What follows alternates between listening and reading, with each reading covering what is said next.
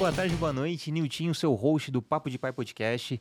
Eu sou o pai do Arthur, do Heitor, do Gael e da Helena. Estou aqui para falar sobre parentalidade. No primeiro momento, estava aqui para falar sobre paternidade, mas não. É, é, é a, a, paternidade é muito, muito boa, sim. Porém, a gente tem que abrir o leque para ouvir mães, ouvir rede de apoio, ouvir profissionais da parentalidade. Então, o Papo de Pai está aqui para isso.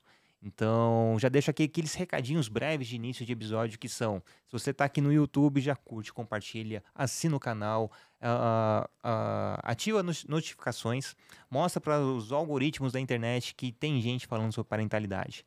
Se você está no Spotify, dá aquelas cinco estrelinhas para gente, que é muito importante também, para mostrar que deixar nosso conteúdo fluir levar esse conteúdo para muito mais pessoas.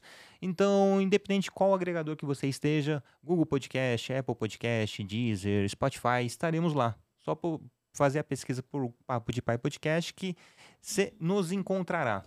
Temos a campanha de financiamento coletivo do Apoia-se. Então, o apoia.se barra Papo de Pai Podcast. Lá tem todo um descritivo que você pode ter a, a, aonde seu coraçãozinho bater mais forte, você pode nos ajudar. Tem a opção de, do Pix agora também. Né? O nosso Pix é o, o e-mail papodepaipodcast.gmail.com e já, já, já ajuda bastante compartilhando, curtindo. Se tiver numa plataforma que dê para comentar, comente. E vamos ao nosso episódio propriamente dito. Eu tô muito, tava falando com o pessoal aqui, tô muito feliz, muito feliz mesmo. Vocês já viram aqui no card quem são os meus convidados de hoje, mas eu fico tão lisonjeado e ver de tão, tão sim, simplicidade que eles são né? O quão são generosos. Eu já estava aqui todo, todo tenso, mas agora estou muito feliz e muito tranquilo para levar essa conversa com o querido Alexander, Alex e a querida Anitta Brito. Então, sejam muito bem-vindos. Eu vou deixar vocês se apresentarem, porque um currículo tão extenso, é, eu vou cometer o pecado de deixar alguma coisa de fora. Por favor. Vou começar pelas damas, por favor, por gentileza. então, Anitta, seja bem-vinda. Muito obrigada, não tinha prazer estar aqui. Bom, eu vou ser bem breve com o meu currículo, está na internet, quem tiver interesse em ver. eu sou neurocientista, estou uh, fazendo meu pós-doutorado agora em neuro, neurobiologia dos transtornos do neurodesenvolvimento, com ênfase sempre em autismo. É, sou escritora, palestrante, mãe do Nicolas e do Guilherme, né? ativista na causa autista aí, esposa do Alexander. E meu currículo é extenso aí, mas tá aí para quem quiser ver. Então, um prazer enorme estar aqui com você. E é uma Nossa. sortuda ainda por cima, né? Minha esposa. Né? Tem que. é, tem que ter a cereja do bolo, né? Cara, eu sou Alexander Sales, é, sou marido dessa mulher maravilhosa, doutora Anitta Brito, neurocientista. Uh, eu sou. É, minha formação inicial é administração de empresas, trabalhei durante muito tempo na, na, em grandes organizações, enfim.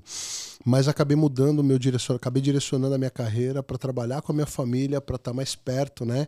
E, e, e, ao longo desse papo vocês vão entender por quê, né? Por causa do Nicolas, que é o, que é o meu filho mais novo, né? E também do Guilherme, que é meu, que é meu filho mais velho, e a gente por, essa, por, essa, por esse desejo de estar mais próximo da família e por toda essa questão do, do, do, diagnóstico do TEA, de estar, de trabalhar em família, a gente conseguiu, eu acabei mudando também a minha carreira e hoje a gente trabalha em família e a gente vai falar um pouquinho sobre isso hoje com vocês. Que massa.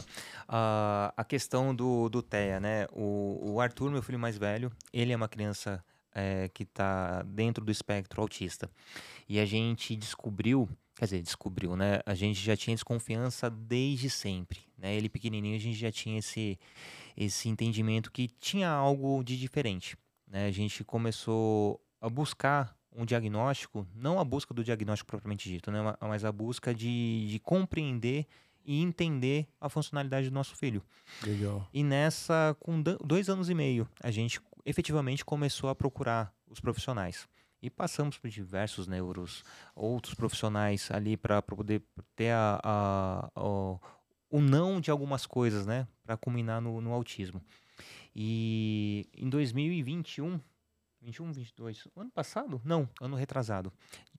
Abril de 2021 saiu o diagnóstico, né? É, enfim, ele estava laudado, mas depois do laudo e agora? Agora vem a, a parte que realmente importa, né? A busca por terapia, a busca por mostrar para o mundo que pessoas autistas são pessoas, né? Que precisam serem respeitadas, precisam ser incluídas e é uma outra batalha. Né? A questão de. Eu acho tão lindo uma coisa que você, vocês falam, que, que o Alexandre me falou uma vez, que não adianta só trabalhar dentro de casa. Né? Vocês precisam sair para mostrar para o mundo como o mundo tem que ser para receber o Nicolas. Então, isso a gente traz para a gente também.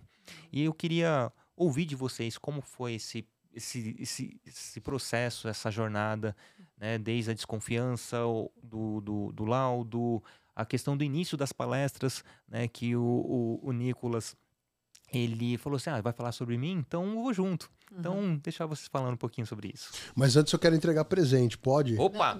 Vai deixar o final, o bicho tá ansioso pelo presente. Por, por, que não? ah, tem que, tem que ser no final? Tá.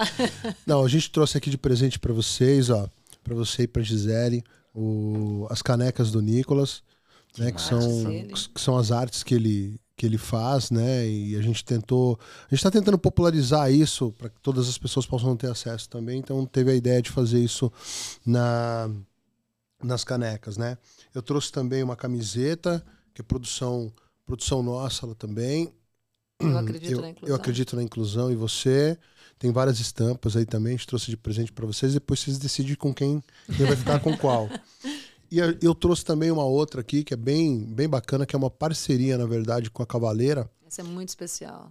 Que saiu uma obra, a Águia da Cavaleira, na verdade, com, a, com o fundo, uma obra do Nicolas, né? Então, o Nicolas que desenvolveu desenvolveu essa obra e a gente trouxe de presente para vocês também. Tudo isso aqui depois a galera consegue encontrar nas nossas redes sociais. Legal. Eu trouxe um livro que é, vou começar pelo, pelo, pela nossa biografia, na verdade, que é o meu filho era autista. Uh, esse livro ele virou, ele foi um blog, na verdade, quando a Anitta começou a escrever sobre isso, ela escreveu um blog na época lá do, dos blogs mesmo, assim, tipo na internet. E na primeira semana ela teve 4 mil acessos. E ela veio me mostrar. Eu falei, meu, tá errado isso. Porque não existia. Época, 4 mil acessos era muito. Cara, 4 mil acessos era muita coisa, cara. Falei, meu, tá errado. Aí eu, ela falou, mas o que, que eu faço? Falei, não, continua escrevendo. Era meio que um diário e ela dividindo essas coisas com as, com as outras famílias, com as mães e tal. Então foi bem bacana. E aí no outro dia, na outra semana, ou 10 dias depois, eu não lembro, tinha 20 mil acessos, assim. Então a coisa, tipo, tinha muita gente consumindo aquele conteúdo. Então esse blog, na verdade, mais adiante ele virou o livro, que chama Meu Filho Era Autista, que não fala de cura, né? O era em letra caixa alta é justamente por uma queixa que ela dizia para os médicos de tanto estudar e correr atrás. Falou, pô, mas o meu filho não é autista, doutor? Então, durante muito tempo, a gente teve a negativa dos médicos em relação ao diagnóstico dele. Então, a gente demorou muito realmente para receber é, é, esse diagnóstico. Então, o livro chama é, Meu Filho era Autista por conta disso. E é um livro super bacana. Ele é um livro escrito assim de uma maneira muito leve né? E as pessoas que têm oportunidade de ler é a nossa biografia contada aí, uma anamnese nossa desde minha e da Anitta rapidinho e a nossa história mais ou menos até quando o Nicolas tem uns, uns 11 ou 12 anos. Legal. E esse aqui é um livro que é, ele é muito atual. Inclusive ontem eu estava falando é, sobre isso com numa reunião que eu estava porque a gente faz muito evento corporativo também. A gente faz muito essa, é, atende muito empresas também. Com relação ao diagnóstico tardio, são muitas pessoas que, às vezes, dentro da própria família, às vezes na busca do diagnóstico para os filhos, acabam se vendo dentro do espectro, acabam encontrando características e acabam tendo o diagnóstico também, né?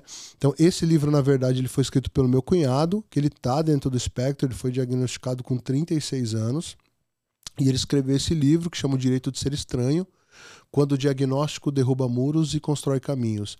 Então é uma história, é uma história muito bacana porque assim, como a maioria das pessoas que eu conheço que tiveram um diagnóstico tardio, esse diagnóstico ele vira uma redenção na vida dessas pessoas, porque elas encontram muitas respostas que até então é, não tinham sido respondidas, né? Para as perguntas que até então não tinham sido respondidas.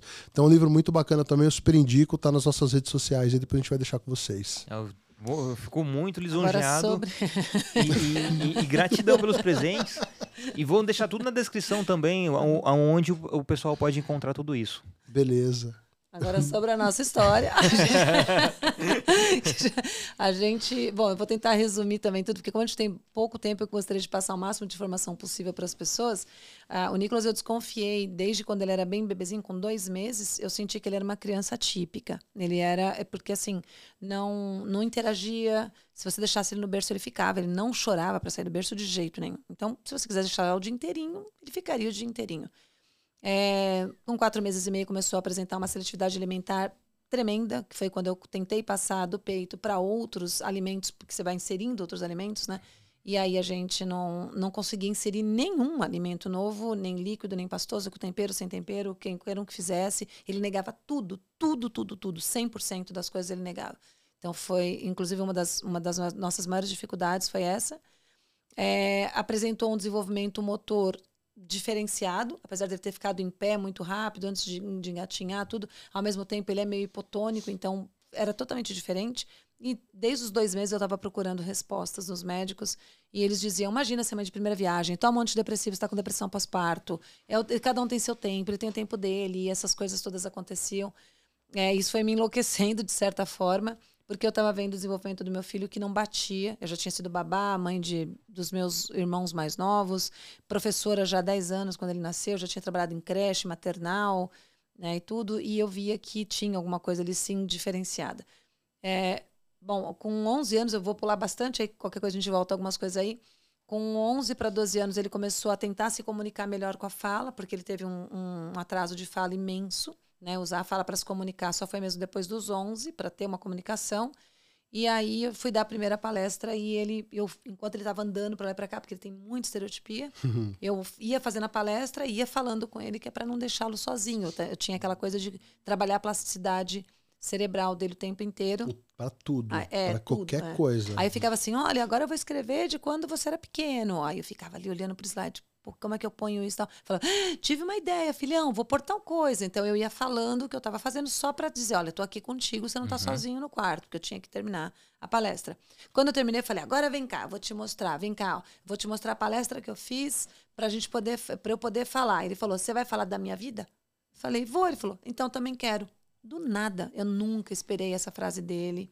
Ele se comunicava muito pouco. Eu não não sei por que, que ele falou isso, se existe alguma coisa espiritual no meio, o que, que é, mas ele falou uma frase muito interessante e muito não Nicolas, porque ele não tinha esse, essa não, comunicação não. toda de analisar, mas como assim de mim? Né? Nada disso. Ele falou, vai falar da minha vida? Ele falou assim, eu falei, vou, meu amor. Ele falou, então também quero. E aí eu liguei para o Emerson, que chamou a gente para dar a palestra, Falei, ah, ele quer falar? Ele consegue? Falei, não sei, né? Mas a gente pode tentar. Vamos tentar, vamos. Falei, do que, que, que você que quer falar? Dar. Montei quatro slides com ele, ele falou que ele queria falar. E aí foi a palestra mais linda do mundo. Ah, imagina. Ele me, ele me imitando, porque eu olhava, como eu já dava aula muito. Ele falava anos, com muita dificuldade, ele, cara. É, ele falava com muita dificuldade. Nessa época ele ainda tinha voz muito fininha. E aí ele, o que, que ele fazia? Ele olhava para o slide e falava: Meu nome é Nicolas Brito Salles. Uma vozinha que não era de uma criança de 11 anos nunca. Nessa época, o menino já está começando né, a uhum. desafinar um pouco, mudar um pouco a voz. Ele tinha uma voz bem de uma criança de quatro anos, três anos, não sei. Mas ele deu uma palestra lindíssima e daquele dia ele nunca mais parou. Então, ele está com 24 anos agora, né? Isso ajudou bastante é, o Nicolas a trabalhar mais ainda a plasticidade Sim. cerebral dele, o social, muitos medos e fobias que ele tinha, muita associabilização que ele tinha, porque ele sempre foi muito associal. É uma característica, infelizmente, da minha família. Não é da família dele, mas é da minha família. A gente ser bem associal, bem mais reservado tal. E eu não queria muito isso para ele, porque ele, como ele apresentava umas deficiências maiores, eu tinha medo dele ficar muito isolado e não poder contar com ninguém. Então, assim, resumindo, foi maravilhoso. E antes disso, né, um pouco antes disso, eu fazendo as intervenções com ele em casa, porque eu comecei a estudar muito sobre análise de comportamento, estudar muito sobre autismo, ver o que, que eu podia, o que eu não podia fazer, o que, que era pseudociência, o que eu ia colocar meu filho em risco, né, o que, que eu iria perder tempo, eu não tinha tempo a perder, a gente só, né, pelo menos assim, não sei se a gente tem outras encarnações na vida ou não, como algumas religiões dizem, independente nessa encarnação aqui, nessa vida, eu tinha que dar conta dele nessa vida, eu não posso morrer e dar conta na outra, entendeu? Então eu falei, eu, preciso, eu tenho que correr para ajudá-lo a ser que ele seja feliz, que ele seja independente, porque ele era muito, é muito dependente. E aí uma vez o Alex chegou para mim, olhou eu fazendo um monte de coisa lá com ele no chão, e aí eu vou deixar ele falar o que, que, eu, que, que ele falou para mim. Que ele falou, olha, não tá adiantando nada isso daí que você tá fazendo. Ô oh, pai! Cara, o negócio é o seguinte. É, eu acho que a gente se dá tão bem, a gente tá 25 anos juntos, cara. A gente só se dá bem assim e só conseguiu tocar essa barca toda, eu acho que por conta de a gente ser muito diferente um do outro. É onde se complementam, né? Cara, a gente é muito diferente. A gente é muito igual em muitas coisas. Também. Então, o processo de aceitação diagnóstico pra gente foi completamente diferente, assim. Né? A Anitta, ela já foi mais pé no chão. E eu, por conta dessa dificuldade, até que eu falei do, dessa questão do nome do livro, tal, de a gente nunca conseguir chegar num diagnóstico e tudo mais, é, o, o, eu ficava muito pelos médicos, né? Então, cara, a gente ia no médico, o cara falou, meu, esse menino não, cara, não é autista, a gente não pode falar isso tal. E aí eu voltava para casa aí, meu, tá vendo? Você tá procurando pelo em ovo aí, o menino tá bem, cara. Ele é novo, tal, ele vai desenvolver, é vai desenrolar. Dele, né? É o tempo dele. Tempo dele. A gente ouvia isso, é o tempo dele, paizinho, é o tempo dele, mãezinha, né? E aí eu, eu ficava muito por conta disso. Então, durante muito tempo, durante muito tempo, eu fui só o Uber, naquela época eu fui o primeiro Uber, acho que foi o primeiro Uber do Brasil. Eu só mas, levava a minha esposa pros lugares, cara. Mas em nenhum momento se opôs. Não, não, eu não era, eu nunca fui, eu não sou o cara do não. Eu acredito que assim, se você tá num propósito e você quer, isso na minha vida, né? Meu, vai lá, você precisa de alguma, precisa de um suporte, alguma coisa, eu tô aqui para te ajudar. Até, até mesmo se eu não acreditar no que você tá fazendo. Mas você tá, você tá naquela, naquele propósito, eu acho que, meu, cada um, cada um, né? Okay. Então a Anitta tava nessa. Tava com, com ela, eu era assim. Né? Eu não, não me opunha, mas assim, também não. Só que nesse dia, cara, eu tava. o meu processo diagnóstico, eu entrei naquela questão do luto que a gente fala tal. Eu fiquei muito mal, cara. Muito mal mesmo. E aí, a minha casa virou um laboratório, assim, né, cara? Era PEX para todo lado, era quadro de rotina, era brinquedo aiada no chão. E a gente morava no sobrado, eu tava descendo, né, do andar de cima pro de baixo, a Anitta no, chão, tipo, meio que fazendo as terapias já com o Nicolas lá, trabalhando o desenvolvimento dele, cores, né, texturas e tudo mais. Aí eu olhei aquilo assim, cara, tipo, meu, fiquei meio desesperado, assim, sabe? Eu falei, meu, tudo que você tá fazendo aí não vai adiantar nada, mano. Ela já olhou assim, meio meio atônita, né, cara? Espantada assim. Falei, meu, isso aí que você tá fazendo não vai adiantar nada, cara. A gente tá perdendo nosso tempo. Porque o Nicolas vai sair pro mundo, cara, e o mundo vai destruir ele, cara. Vai arrebentar com tudo. Então. Aí ela levantou, veio pra minha mão. Por isso que eu carrego essa, essa mensagem, eu sempre reproduzo ela. Porque aquilo ali para mim foi, foi quando meio que caiu um raio, assim, eu acordei, né? Ela pegou na minha mão assim bem forte, olhou para mim e falou assim: "Então nós vamos fazer o seguinte, amor, já que é assim, nós vamos sair para o mundo e vamos preparar o mundo para receber ele". Então isso, cara, fez com que eu parasse realmente e começasse a refletir. Falei: "Cara, não posso ser o motorista da minha família, eu tenho que ser um cara que tá, eu tenho que que, que, que trazer, né, cara, essa essa essa paternidade, essa, essa parentalidade, eu tenho que estar tá envolvido com isso, eu tenho que trazer, eu tenho que ser um soldado nessa batalha junto com ela, cara. Então, a partir daí eu acordei realmente, comecei a buscar a informação daquilo que ela estava, comecei a me interessar pelo que ela estava fazendo, comecei a ler, porque o nosso processo, na verdade, qual foi a grande sacada, assim, fazendo uma análise de, de tudo, assim, a gente começou a vender tudo aquilo, a entregar e doar para as pessoas tudo aquilo que a gente tinha de informação. Então a Anitta fazia algumas cartilhas, a gente entregava para a família. A Anitta pegava o Nicolas e ia no comércio. A gente morava numa cidade que a gente conseguia fazer isso. Apresentava o Nicolas para as pessoas. Ó, oh, esse aqui é o Nicolas, ele é autista, ele não fala. Né? Muito pro... Às vezes ele vai vir aqui, vai pegar um doce. Se ele pagar e deixar o troco, meu marido vem buscar. Se ele pegar e sair, não tem problema. Meu marido passa aqui depois, esse é o nosso telefone, pá, acerto com vocês. Então ela foi criando uma rede né, de informação no nosso entorno. E foi incluindo família, amigos, né? Tá certo que nem sempre todo mundo tá afim de participar, né? E é o que eu sempre falo nas palestras quando tenho oportunidade. É, pessoal, aquele que não, muito ajuda aquele que não atrapalha. Então, quem não quer, cara, não vai subir no, no bonde, né, no, no vagão do trem da, da inclusão, cara. Deixa de lado. Traz quem tá pegando, quem tá na pegada, quem tá afim de fazer a coisa acontecer. Né? Então a gente fez muito isso. Então foi isso. Depois que ela deu esse, esse chacoalhão em mim, né? Boa. E uma coisa que é, que é fato, né? Uh, o processo de, de, de aceitação, né? Uh, a questão do luto. Eu e Gisele também a gente combina muita coisa, a gente se parece em muitas coisas. Muitas não, né? Uhum. Algumas. e somos bastante diferentes. Então, isso também que nos completa. Uh, e o fato da, da, da, do diagnóstico do Arthur, ela sempre falava: tem algo aqui. E, e para mim, era meu primeiro filho, então é o tempo dele. E, e o que você falou, que os médicos estão falando, pô, eu vou questionar o médico. né? Eu não tenho conhecimento, lógico, estou buscando.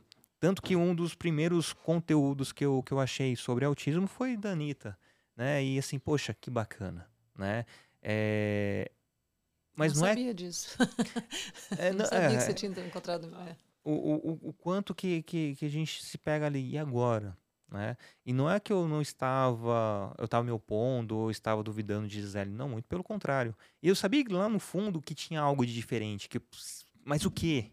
né? Será que sou eu que sou diferente? Ou é meu filho? Enfim, a gente precisa chegar num, num, num ponto.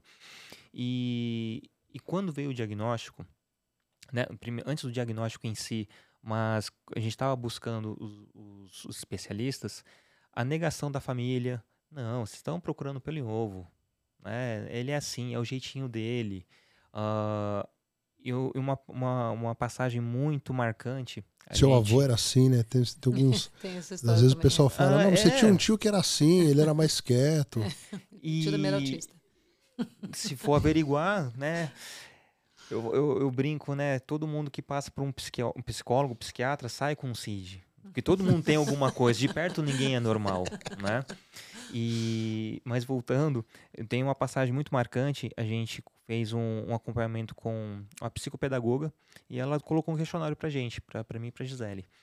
E, e, nesse questionário, era, eram questionários diferentes, mas a, o resultado culminava no, na nossa sensibilidade, no como a gente estava vendo o Arthur.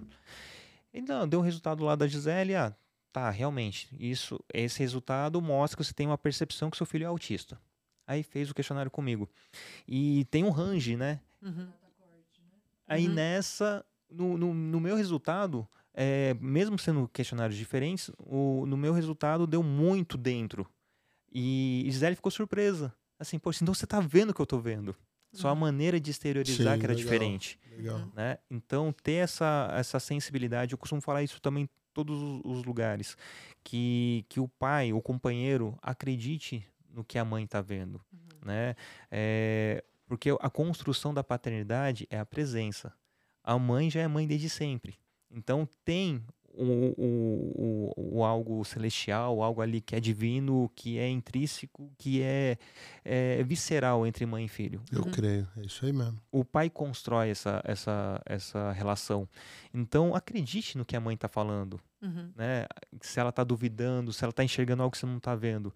Então, por mais que você não não está percebendo, mas dê vazão a, a buscar profissionais, a buscar entender o que está acontecendo. Nunca negue, né? Excelente. Então isso é muito importante. E, e para vocês, você falou da palestra que foi linda. Imagino o, uhum. o, o quão incrível é, né? Uh, e aí, ele pegando gosto pela coisa, né? Já tendo essa, essa rede de, de social né, no entorno, as pessoas conhecendo ele, vocês indo para outras cidades, outros locais. Como que foi a, a aceitação dele, a aptidão dele para se locomover e poder falar? É, tudo tem que ser muito bem trabalhado com o Nicolas, né? Então, é, ele tinha um pensamento muito rígido. Então, ele, ele surgiu do nada com uma frase: Eu nasci em São Paulo, tenho que morrer em São Paulo. Era uma coisa assim absurda, então ele não queria sair nem de São Paulo. Se a gente falasse assim: Olha, é. a gente vai para Minas Gerais. Não, não, é porque eu nasci em São Paulo, tenho que morrer em São Paulo. A gente falava, filho, mas primeiro, quem disse que eu tô te levando para Minas para morrer? Começa daí. Por que, que você morreria em Minas? Porque você morreria no Rio de Janeiro? Porque você morreria no Espírito Santo? Então, ele tinha uma, uma, uma frase que ninguém sabe de onde ele tirou. Já perguntei para ele várias vezes se ele escutou em algum lugar. Ele falou que não, que ele tinha esse conceito, né, de que ele nasceu ali, ele tinha que morrer ali.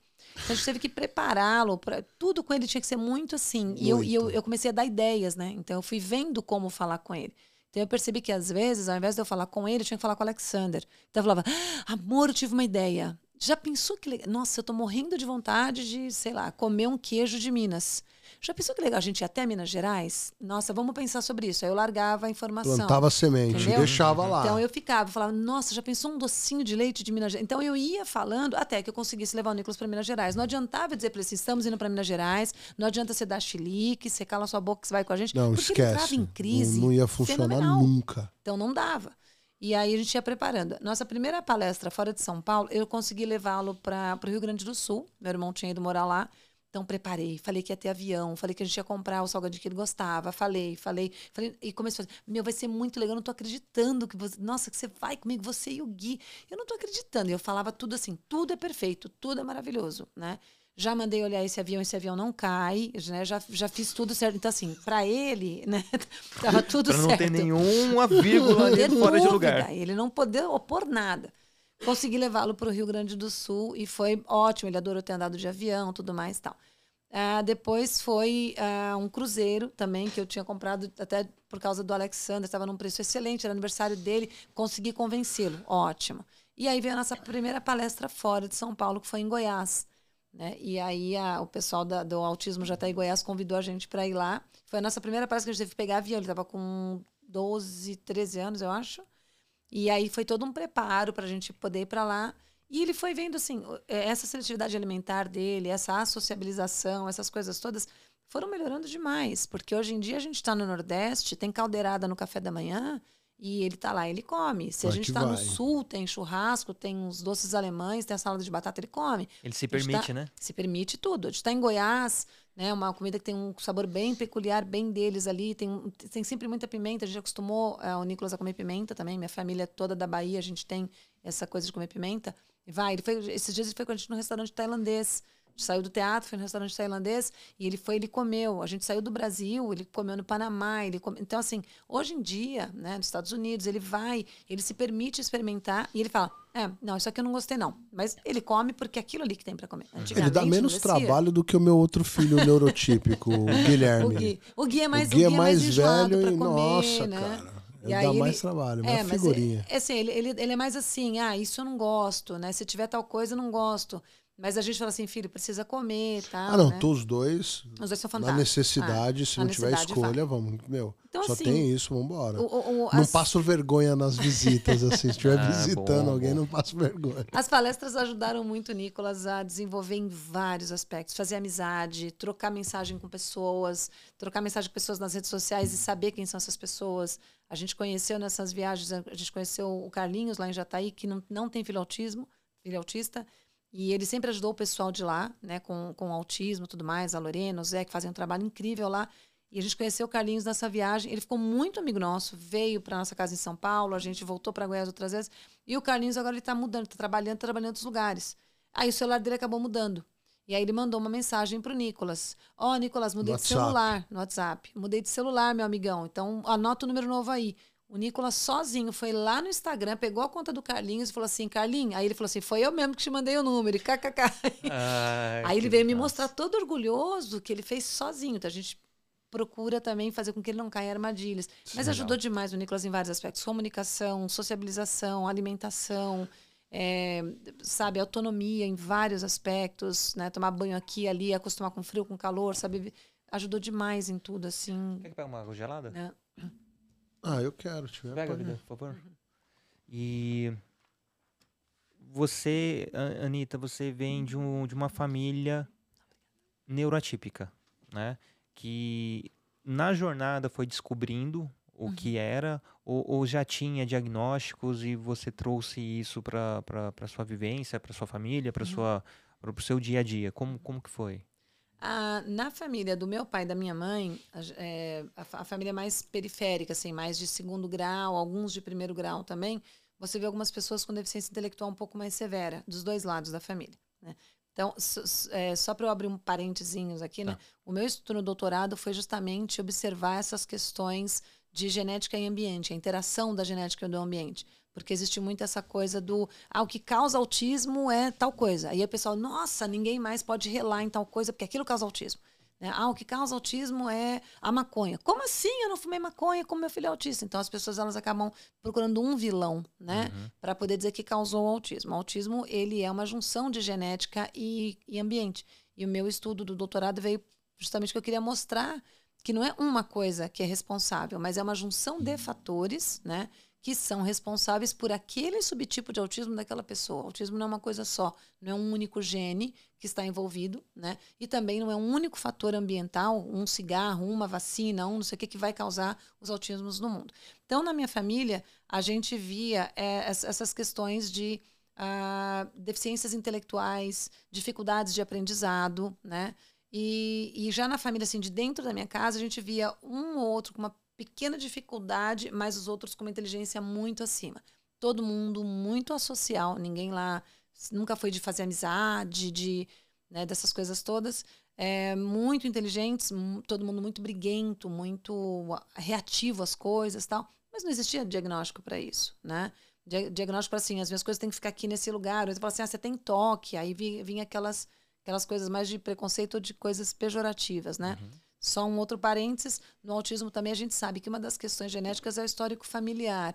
Então, quanto mais pessoas na sua família você tem que apresentem questões como Alzheimer, Parkinson, deficiência intelectual, TDAH, que é o transtorno de déficit de atenção com hiperatividade ou sem impulsividade, quando tem é, sei lá, uma série de coisas que você vê que são transtornos, desordens, é, doenças, uh, condições, qualquer questão, qualquer questão que seja envolvida com o neurológico e o psiquiátrico, por exemplo, você tem mais chances de ter uma pessoa com subtipo de autismo na família, né? E na, já do lado do, do, do, Alexander, a gente via os avós com sempre com um histórico de demências, né? Seja por Alzheimer ou não a demência mais, ah, inclusive, early onset, né? mais, mais cedo, assim, no caso da avó dele, materna. Muito precoce, muito né? Muito precoce, exatamente. A gente via pessoas com dismorfismos, né? com diferenças, assim, é, acentuadas, é, pessoas também que você via que tinham um pequeno atraso no desenvolvimento, outras pessoas muito inteligentes. Então, as duas famílias apresentam uma série de atipicidades, né? É, são duas famílias atípicas, assim. Dentro da minha casa a gente nunca tinha tido nenhum diagnóstico, mas a gente ficava assim, nossa, mas fulana, minha mãe ela falava, ai, filha, estou preocupada com o Arnaldinho, por exemplo, né, que é quem depois acabou tendo diagnóstico também. Eu sempre fui aquela pessoa assim, ah, antipática, chata, muito inteligente, mas aí em vez de falar assim, nossa, como você é ah, você é metida a querer saber tudo. então as pessoas, não, desde elogiar, achavam que aquilo. Você não consegue ser metida a saber tudo. Se você tiver deficiência intelectual, não adianta você se meter a saber tudo, porque você não vai saber tudo e ninguém sabe tudo. Né? Vamos começar daí. É, muito afastada das coisas tal. E outros irmãos com outras características, né? Aí, estudando o autismo do Nicolas, é que eu comecei a perceber umas coisas e aí, nessa jornada, eu conheci a doutora Sueli Cabral Hudson, que infelizmente nos deixou em 2020, que se tornou uma grandíssima amiga minha, que foi uma, uma perda, assim, para a medicina em si, ela era médica psiquiatra, para a medicina ela foi uma perda imensa, para o mundo uma perda imensa. E ela avaliou toda, né, todo mundo da minha família que quis participar, que alguns falaram, não, não vou ver essas coisas não, bobeira tal. Né, a gente tem não diagnosticados na família, mas que claramente estão, estão ali, né, batendo na porta.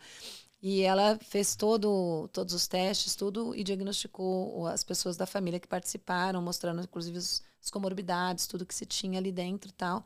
Porque foi na época que a gente entendeu do DSM-5 essa abertura do diagnóstico do espectro do autismo, que não é porque houve essa abertura que a gente vai colocar todo mundo ali dentro. Não está aberto para qualquer um entrar. Mas houve um entendimento maior de que pessoas que têm né, é, déficits na comunicação e interação social em diferentes níveis. Esses déficits não precisam ser necessariamente eu não falo.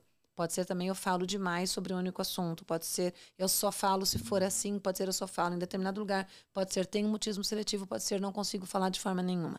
Né? E a comunicação também social, que aí é bem mais amplo para a gente poder dar exemplo aqui. Mas as pessoas, eu, por exemplo, eu apresento muito déficit na comunicação social. Eu falho muito em fazer amizades, manter amizades ou tem um, oversharing, acaba falando coisas que não é para falar em ambientes. Né? A pessoa fala assim: é que você achou divertido? Fala, não gostei. Aí todo mundo fica magoado, mas eu não gostei. Então não pergunte para mim, porque eu não, uhum. e eu não uhum. acho que eu errei, né? É, e tem também os comportamentos restritos repetitivos, que são muito confundidos com toque, o transtorno obsessivo compulsivo, que não tem nada a ver com toque.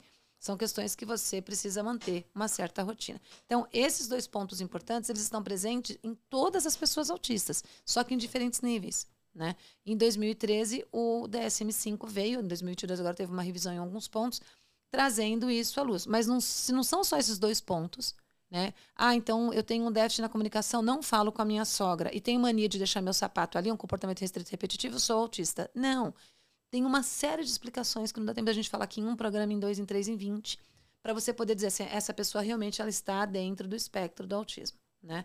Então, aí foi feito tudo isso daí, é, à luz do, do DSM-5, foi se visto todo o histórico anterior da minha família. Então, como você era quando era pequena, como era na escola, minha mãe teve que ir lá participar das entrevistas. Meu marido, que vive comigo, né, já estava comigo há quase 20 anos na época, né? Sim.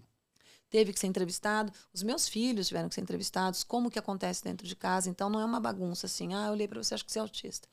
Então, é, foi muito bom eu ter estudado o autismo do Nicolas, porque aí a gente conseguiu dar muitas respostas para uma série de questões que não.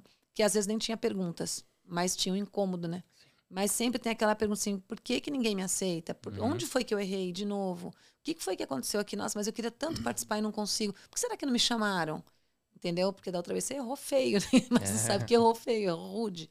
Então, é, é, toda essa questão de estudar o autismo do Nicolas acabou trazendo a gente para entender quem na família tem TDAH, quem tem autismo, quem tem outros, outras condições aí do neurodesenvolvimento. E de maneira geral, isso acabou trazendo uma qualidade de vida para todo mundo. É, Porque todo melhor. mundo que se encontrou, aqueles que não se encontraram, pelo menos os outros encontraram ele, Então, né? E começaram a já, a já tratar de uma maneira já respeitando as, di- as dificuldades e valorizando as potencialidades. Então, cara, melhorou assim Ah, o mil por cento para todo mundo. E eu fui diagnosticado com, na TDAH. mesma época, é. E Porque eu eu, falava sou- pra ele, falava, uma vez a gente foi no geneticista. Ah, eu sempre neguei, cara. Ah, não, não A tenho gente foi nada no disso não, porque o cara. Alexander ele é um cara É, hiper. tempera- é- é temperamento. Não, ele é, é muito minha personalidade. legal. Ele é, o cara, ele é um cara muito legal, uma das melhores pessoas que eu Obrigado. conheço. Obrigado. Mas, além de ser bobo assim, mas. Sempre tem ele um mas, né? Às vezes ele tem umas, Mas- umas reações que não competem, não são de acordo. Ou então ele cisma muito Cara, com eu, uma coisa. eu faço umas piadas no momento que não tem que fazer, cara, sem sabe? noção, tipo, eu quem não tem que fazer. Ele é muito sem noção. Ele é um cara sem Vocês noção. estão se reconhecendo. É o cara da vergonha. papo. Muita coisa, muita coisa. Cara, eu faço, uma, eu faço umas assim que é complicada. Anitta, Aí, a Anitta é meu termômetro, assim. É, às vezes eu tenho que dar puxa. Ele tá sem um pelo no pedaço da perna que eu vou puxando os pelos da perna sem ninguém ver. Hum, ele, ele é sem Alex, noçãozão, você assim. falou isso, cara. Eu mando umas boas. E às vezes ele cisma com alguma coisa. Então, assim, ele fala assim. Puta, também vou abrir um podcast. Aí ele começa, você fala, Alex, por quê? Ele, porque é muito louco, eu vi o Niltinho lá, mano, vai ser muito louco. Amigo do céu. Ele cisma, aí eu tenho que falar, Senhor, me dá sabedoria. Aí eu falo, vai lá. Já tem até o microfone. Já tem até o microfone. Eu tenho um show que você me deu, o que não é o mesmo. Alexander, não é assim que funciona. Aí não adianta. Aí quando ele começa, ele começa a querer vomitar. Tem hora que ele começa a querer vomitar, ele fica passando mal. Aí eu falo assim, Buni, Buni, olha aqui pra mim, amorzinho, ó, ó, você tá em crise. Olha pra mim. Eu dou, ele fala, eu tô mesmo. Ele, Mano, eu tô passando até mal. Aí ele, ele começa a chorar. Porque ele quer abrir um podcast. Por que não abrir um podcast? Você vai falar do que, Alex? Eu posso falar de culinária, eu posso falar de autismo, eu posso falar de automobilismo. O que, que você sabe de automobilismo, Alex? Não, então ele quer misturar tudo. nada. Então, o E diagnóstico, tem- o diagnóstico foi bom porque assim, ele me trouxe essa essa clareza, esse- né? é, essa clareza de entender que, meu, Tem que segurar tenho, às vezes. Eu tenho que segurar, né? Porque antes de eu ter o diagnóstico, tipo, era um, é uma coisa natural. Por que, que eu não posso abrir um Que- podcast peraí, se o que tem? que eu não posso abrir, mano? Cara, o Netinho é mó gente boa. Você falou que eu sou um cara gente boa também. Eu quero abrir um podcast pra mim também. Eu quero, quero abrir o meu, meu. Então, né? E Então, como é que vai eu chamar? Vai chamar tinha. Papo de Pai Podcast 2. Aí você fala, meu, que absurdo, Alex. Tem que ser original. e o Nicolas só faz assim, ó. Ai, meu Deus. Podcast dos Brothers. Podcast do Podcast dos brother. Brothers. Tudo Eu dou o pra nome e vai brothers, embora. E aí, mas, mas foi bom porque assim, eu passei a me entender e isso também, de, de certa forma, é, eu, eu, eu, eu, te- eu tento me controlar, tipo, dessa, dessa questão assim da, da impulsividade, que pode ser uma resposta ruim pra pessoa, né? Uma coisa. É, às vezes eu falo uma coisa pra Anitta que pra mim tá normal também. Ela fala assim, amor, você tá sendo rude comigo. É, e ele- e você vê que ele não amor, quer ser não rude. foi, não foi essa a intenção. Não foi essa intenção. E eu me distraio muito, cara. esse seu estúdio aqui tem informação pra cacete, cara. Você tá- Então, assim, eu tô aqui, mano, o cérebro tá borbulhando. E aí, o que que acontece? A Anitta falava assim, cara, eu, eu tava andando na rua às vezes e eu ficava olhando pras pessoas. Ela falou, amor, você se distrai, cara, você fica olhando pras pessoas. Só que ele olha pra gostosa, ele olha pro velho, ele olha pra, pra todo pequenininha, pro cara. grandão. Ele fica olhando, ele, alguma coisa chamou atenção, sua careca, ele começa Eu assim. olho e eu, Aí as pessoas, travo. tá olhando. Se for uma mulher, ela pode se sentir assediada. e falar, Então, Alex, cara. eu não tenho ciúme. Se você quiser olhar uma mulher, você olha. Claro, você tem que olhar com respeito. Você não pode ficar com aquela, né? Olha, não tem problema. As pessoas exi- existem, pode olhar. Mas você tem que tomar cuidado, porque as pessoas vão se ofender. E já teve cara que ficou olhando assim pra ele de volta. E eu nem tava assim olhando pro cara. E ele Aí ela me o cara tá te olhando lá e eu não tava olhando na direção dele. Eu tava olhando, mas o meu foco tava em outra coisa. Eu tava viajando. Tava no- na figurinha de trás, assim, ó. outra E o coisa, cara achando que era sabe? pra ele, sabe? Ou era na careca, Falei, ficava meu, assim, ele. Aí falava, amor, você vai tomar um tiro Esse- qualquer e hora. eu tentando velho. esconder a careca. Mas é legal ele dirigindo. Ele fala: olha, tem um negócio ali, o carro vai embora. Cara, é complicado. É complicado. Mas, é- mas ele também me ajuda muito, assim. Eu, por exemplo, eu não, eu não, não me dou bem em Mas você acha que bancos. depois do diagnóstico eu melhorei muito? Então, aí ele me ajuda muito. Depois do diagnóstico, você só teve diagnóstico, não veio uma cura. Eu queria que o diagnóstico fosse uma cura, falasse, ó, você tem TDAH, cura ou pau. Não foi assim, ele continua a mesma coisa. A gente só Ela sabe fala agora que o meu. TDAH é degenerativo. Que não existe, tá, gente? Não existe. Eu que falo isso, não existe. TDAH não é uma doença degenerativa. É uma piada É interna. uma piada interna nossa. Eu falo assim, É seu TDAH é degenerativo. Cara, você tá, cada, vez pior, cara. E existem umas explicações, né? Uma delas, o Alexandre ele fumava cigarro. E parece que o, o cigarro, ele, ele tem uma, um- por causa até da nicotina, das drogas que tem no cigarro, ele exerce uma função na pessoa com TDAH, às vezes, até de não vão começar a fumar, pelo amor de Deus, cigarro dá câncer, cigarro não é bom, não comecem a fumar, pelo amor de Deus. Mas é um dos. Tem estudos mostrando que parece que é por isso que alguns adolescentes, inclusive, eles passam um tempo, que começa, a gente começa a fumar geralmente na adolescência. Né? E, e aí você passa um tempo sem ser diagnosticado porque as drogas do cigarro mascaram alguns sintomas do TDAH. E o Alexandre ele fumava. Então eu sentia que ele era meio. Eu estava até falando que a gente foi no geneticista uma vez, o Nicolas era pequeno, a gente tentando descobrir algumas coisas. E eu falei, doutor, eu queria falar assim algumas coisas, porque assim, às vezes, o meu marido ele é a melhor pessoa do mundo, às vezes ele me endoida com algumas coisas. Acontece assim, assim, assado. Eu, eu, tô, eu tô sentindo que há um transtorno, há uma condição do neurodesenvolvimento nele. Ele falou assim: ah, a gente vai chamar então de transtorno de Alexander, porque assim, ele tá sendo, ele, ele é homem. Um médico falou isso pra mim, ele é homem. Falei, falei, vamos lá, que esse negócio de XX, XY, a gente não pode colocar a, a, né, toda a desculpa em cima disso, senão a gente vai começar a falar que eu faço determinadas coisas só porque eu sou mulher. Então, a gente não pode ter esse papo sexista. Vamos ter um papo aqui de cientista para cientista, né? E ele falou, não, mas a gente vai, vai colocar então de síndrome de Alexander. E eu falei, cara, eu preciso procurar mais. Aí, conforme eu fui procurando, eu vi que ele tinha TDAH. Aí eu falei assim, vem cá, olha o que, que eu descobri. Ele, não, não, não, não tem isso não, não tem isso não. Aí, o cara é TDAH e negacionista, olha que chato. É, é, aí chega num, num quadro que realmente não Mas dá. ele me, ele me ajuda muito também. Ele vai ao banco pra mim, eu não vou em banco. Ele vai, ele, ele fala com as pessoas pra mim, eu evito falar com as pessoas, porque eu chego num lugar, eu falo, bom dia, tudo bem? Você fala, o que, que você quer? Ou então você fala, fala. Eu falo, você tá de mau humor, o que, que é? Aí eu mando pra. Eu sou boca suja, eu perco a paciência muito rápido. E ele, né, eu falo, amor, vai lá falar. Anitta não é pavio curto, ela não tem não tem pavio. pavio. Não tem pavio. Não Não tem pavio. tem A minha pavio, família nasceu sem. cara. Eu gostaria, eu falo, meu sonho é ser pavio curto, porque eu nasci sem pavio. E isso é muito ruim, apesar de, né, agora quase 52 anos, eu tô conseguindo me controlar em vários aspectos. Esses dias eu tive que me controlar num lugar e não doeu tanto, né? Tô aprendendo, mas, pô, 52 anos é tempo pra caramba, né? Precisa de religião e tempo pra poder conseguir me controlar. Se eu tivesse sido tratada desde pequena, muita coisa teria sido evitada. Já bati em muita gente. Então, não é legal isso, você avançar nas pessoas, entendeu? E isso daí tá ligado a transtornos do neurodesenvolvimento, que a gente precisa cuidar. Porque Sim. nisso eu, se eu posso empurrar uma pessoa e a pessoa bater a cabeça e morrer. Uhum. A pessoa pode atirar em mim, a pessoa pode me empurrar. Então, É são coisas que são complicadas que a gente tem que prestar mais, prestar mais atenção nas condições do neurodesenvolvimento. É que a sociedade tem que ter esse olhar também, né? Sim, De ver a questão de saúde pública, sim, Sim. sim. né? Com o comportamento. Não Uhum. apenas, ah, o- agrediu, bateu, fez isso, fez aquilo. Uhum, Vamos tentar entender o porquê. uhum, Quais são as camadas que tá nesse ato. uhum, né? Porque não é simplesmente só isso e pronto. Né? Eu falo pra Gisele, eh, a gente entrou numa pira uma vez, assim, poxa, será que a gente eh, causou o autismo no, no Arthur? causar. Aí eu, eu falo assim, é genético. Uhum. Tem alguma coisa ali, não tem um marcador, mas tem.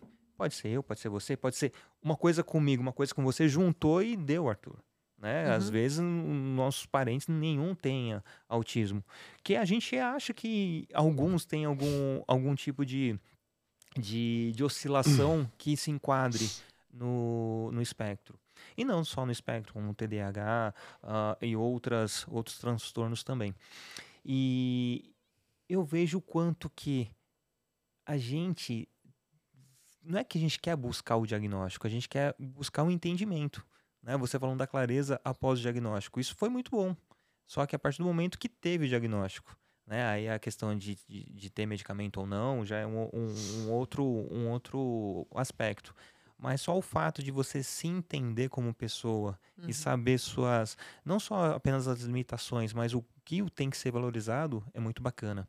Eu tenho um companheiro de trabalho que, que ele foi diagnosticado tardiamente. E, e quando ele me falou que foi diagnosticado, eu falei assim: Poxa, tá vendo?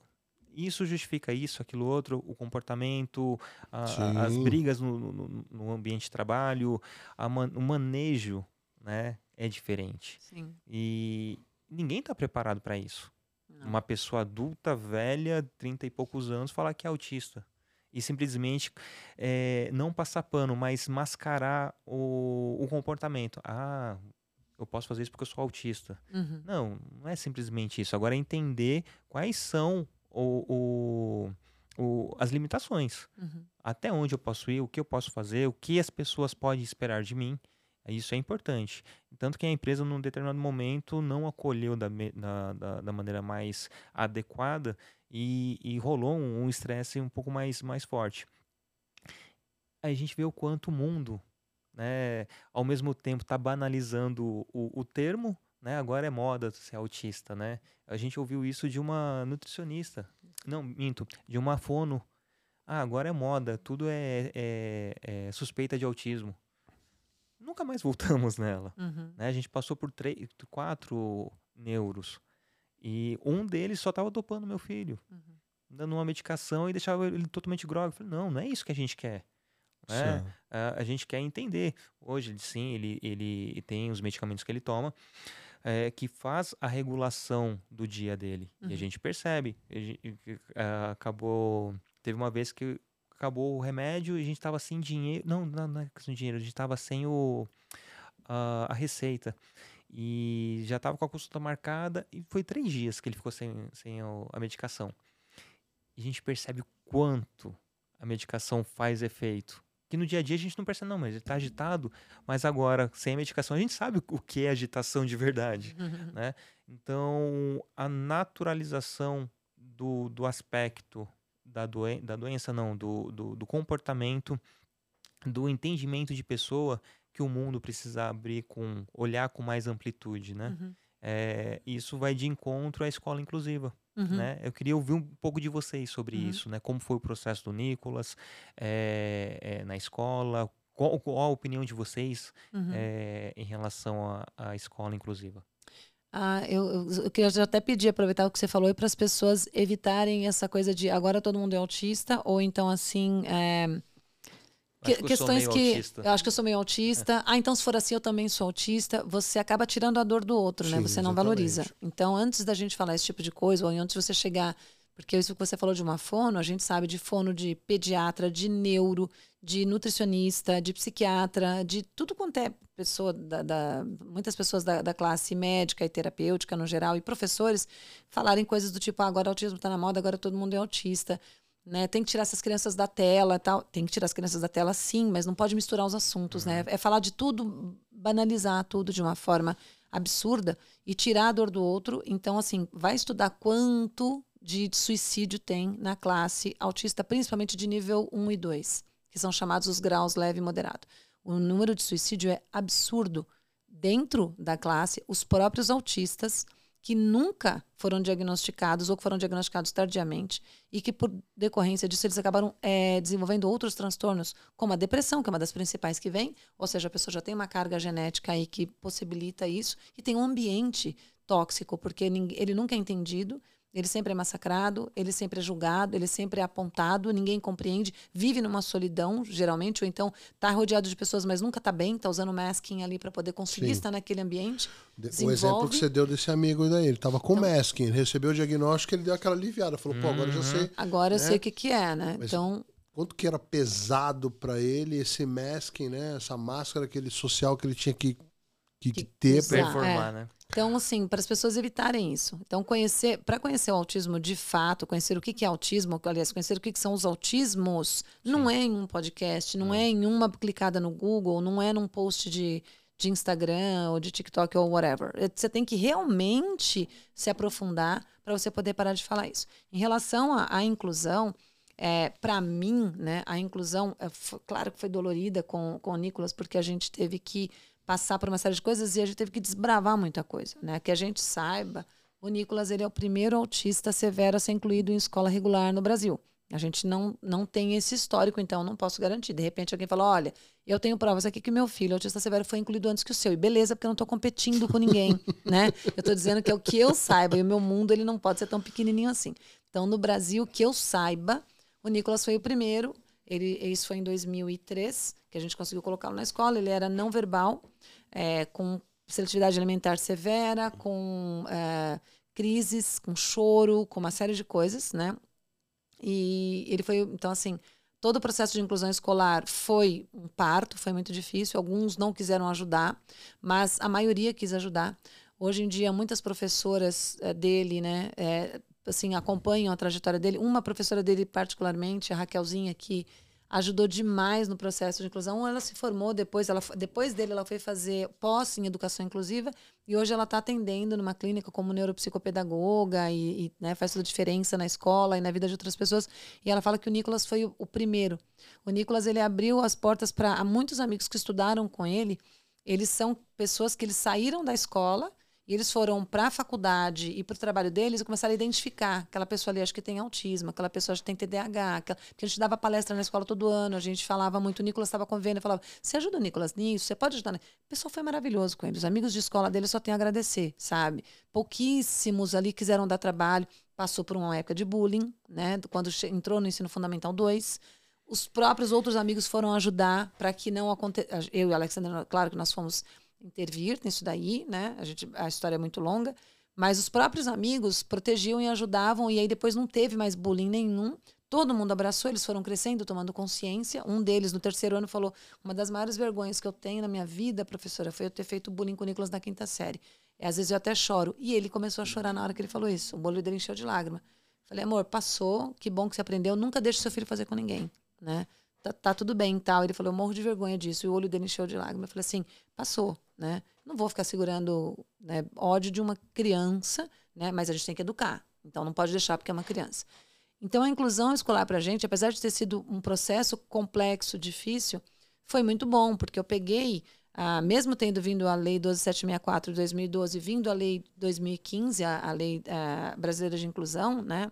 Essas duas leis, elas colocaram um olhar ali no autista e depois na pessoa com deficiência no geral, é, elas não, elas já existiam muito entre aspas assim no Tratado de Salamanca, no, de Guatemala, de Nova York, a nossa Constituição Federal, LDB, o ECA. Então assim a gente já tinha vários tratados internacionais que nós éramos signatários. Você lê a, a Constituição também, você vai ver que já estavam previstos ali as, as, os direitos das pessoas com deficiência no geral. A diferença da, da Lei 12764, que a gente tem que agradecer sempre, é porque ela trouxe à luz o autista. Falou: olha, autista também tem que entrar com deficiência, que é uma coisa, inclusive, absurda. Né? Uma mãe ter que se mover para poder ir lá fazer uma lei. Né? Eu estava fazendo uma lei, e aí eu descobri na internet. Que, que, estavam fazendo uma lei, eu parei a minha e fui dar uma força para outra, porque não tem porque eu ficar medindo força com ninguém, né? Porque aí deu luz a isso daí. Apesar de tudo isso, eu acho que vale muito a pena. E eu acredito na inclusão é, de uma forma que a pessoa tem que estar bem. Né? A gente tem uma pessoa na cidade vizinha lá que a gente morava, que o menino tem paralisia cerebral. E então, assim, o que, que os professores falavam? O que, que a escola falava? É inútil trazer ele para a escola, coitado. Por que colocar a cadeira de roda dele na van? Por que fazer isso, fazer aquilo? A, a prefeitura tinha que disponibilizar o carro para levar. Então, ele chegava na sala, jogavam ele na sala de aula e ali ele ficava, né? Na pandemia, a mãe falou: olha, alguém precisa vir aqui em casa, né? Então, a hora que passou toda aquela coisa do início, né? A gente, alguém precisa vir aqui em casa, porque meu filho está sem estudo tal. E aí foi feita uma coisa lá e a prefeitura mandou alguém na casa. E essa professora que foi, ela descobriu que o menino, quando ela, ela conseguia se comunicar com ele, ele virando o olho, ele piscando o olho, uma coisa assim. E ela começou a alfabetizá-lo. Entendeu? Assim, ele não, ele não tava. As, as pessoas tratavam como se ele fosse a cadeira de rodas. Não existia um, um ser humano ali. Você entendeu? Então, a gente tem que tomar bastante cuidado. A gente, a gente já desvaloriza a pessoa com deficiência. Ah, ele é cego, então. Ah, ele é surdo, então. Ah, ele está né, tá na cadeira de rodas, então. Para com isso. Olha a pessoa. Então, eu acredito muito na inclusão escolar. E eu acredito que tem que ter, sim, lugares para poder atender algumas necessidades específicas em alguns aspectos, mas eu acredito que a escola é um lugar para todos. A gente não deve fechar as portas.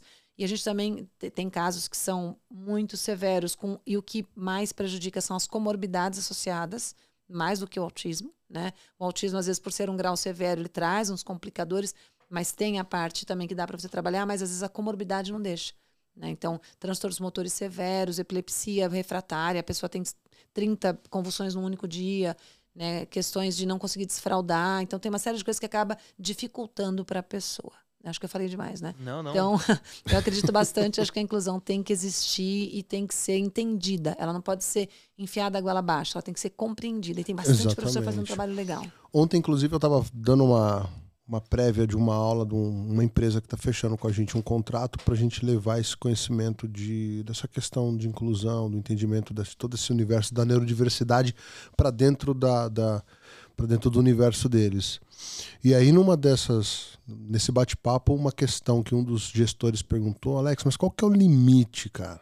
Que, qual que seria o limite para gente para gente incluir uma pessoa? Né? O que que, o que que eu considero? Se eu vou, isso eu não vou.